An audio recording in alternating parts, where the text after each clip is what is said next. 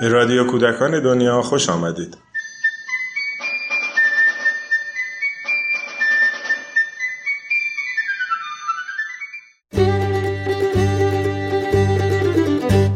سلام گاهی شخصیت های داستانی چنان ماندگار میشن که انگار عضوی از جامعه هستند عضو موثری که ویژگی ها و رفتارش می‌تونه به بچه ها کمک کنه تا احساسات و افکارشون رو بهتر بشناسن و راحتتر برای مسائلشون راهکار پیدا کنن.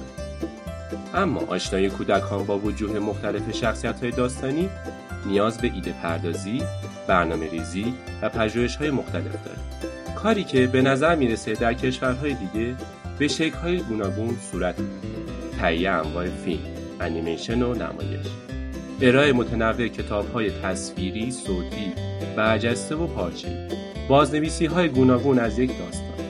نوشتن داستان های مختلف با الهام از شخصیت های مطرح ساخت انواع عروسک های بازی، نمایشی، انگشتی و تدوین طراحی انواع بازی های کارتی و کامپیوتری. طراحی پوشاک و تا ساخت مجسمه در سطح شهر. این لیست رو میشه همچنان ادامه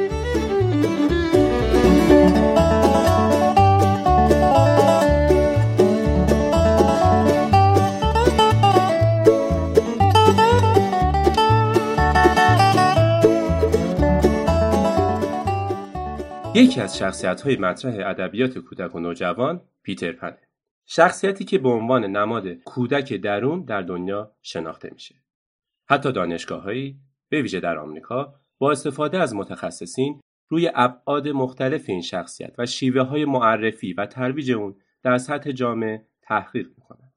اینکه چه بخشی از مفاهیم داستان برای گروه های سنی مختلف مطرح بشه و چگونه کودکان و نوجوانان رو با پیشینه فرهنگی خودشون آشنا کنند.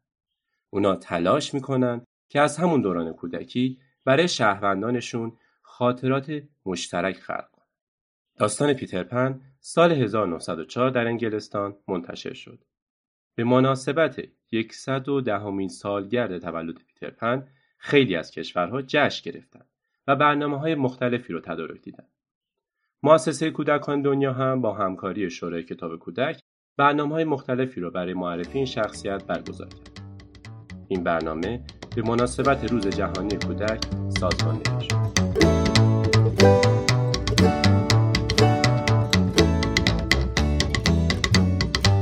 همراهی با جشن جهانی پیترپن موجب شد تا ایده های دیگه ای شکل بگیره. ایده هایی مثل تلاش برای ثبت افسانه های ایرانی. شناسایی اسطوره های متناسب با جامعه امروز و ترویج اونها. خاطر سازی شخصیت های ادبی، اسطوره ها، افسانه ها و قصه های ایرانی.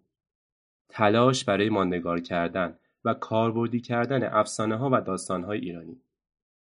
ارتقاء بخش تحقیقاتی مؤسسه کودکان دنیا و ترغیب کارشناسان برای مطالعات فرهنگی در حوزه ادبیات، اسطوره و افسانه های مربوط به کودکان. این ایده ها همچنان در حال پیگیریه و برنامه ها، هماندیشی ها و چندین کتاب در این زمینه منتشر شده.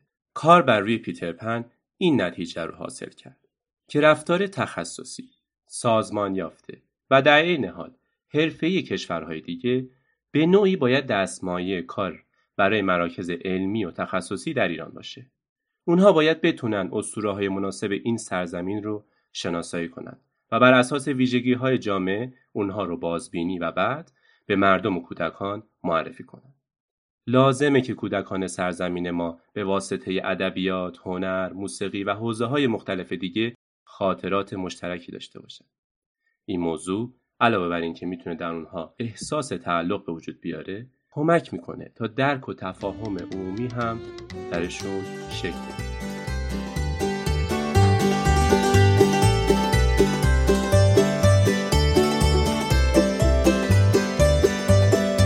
در خانوادهتون چقدر به این موضوع اهمیت می‌دید؟ در مجموعه آموزشیتون ایده هایی برای ترویج قصه ها و افسانه های ایرانی دارید؟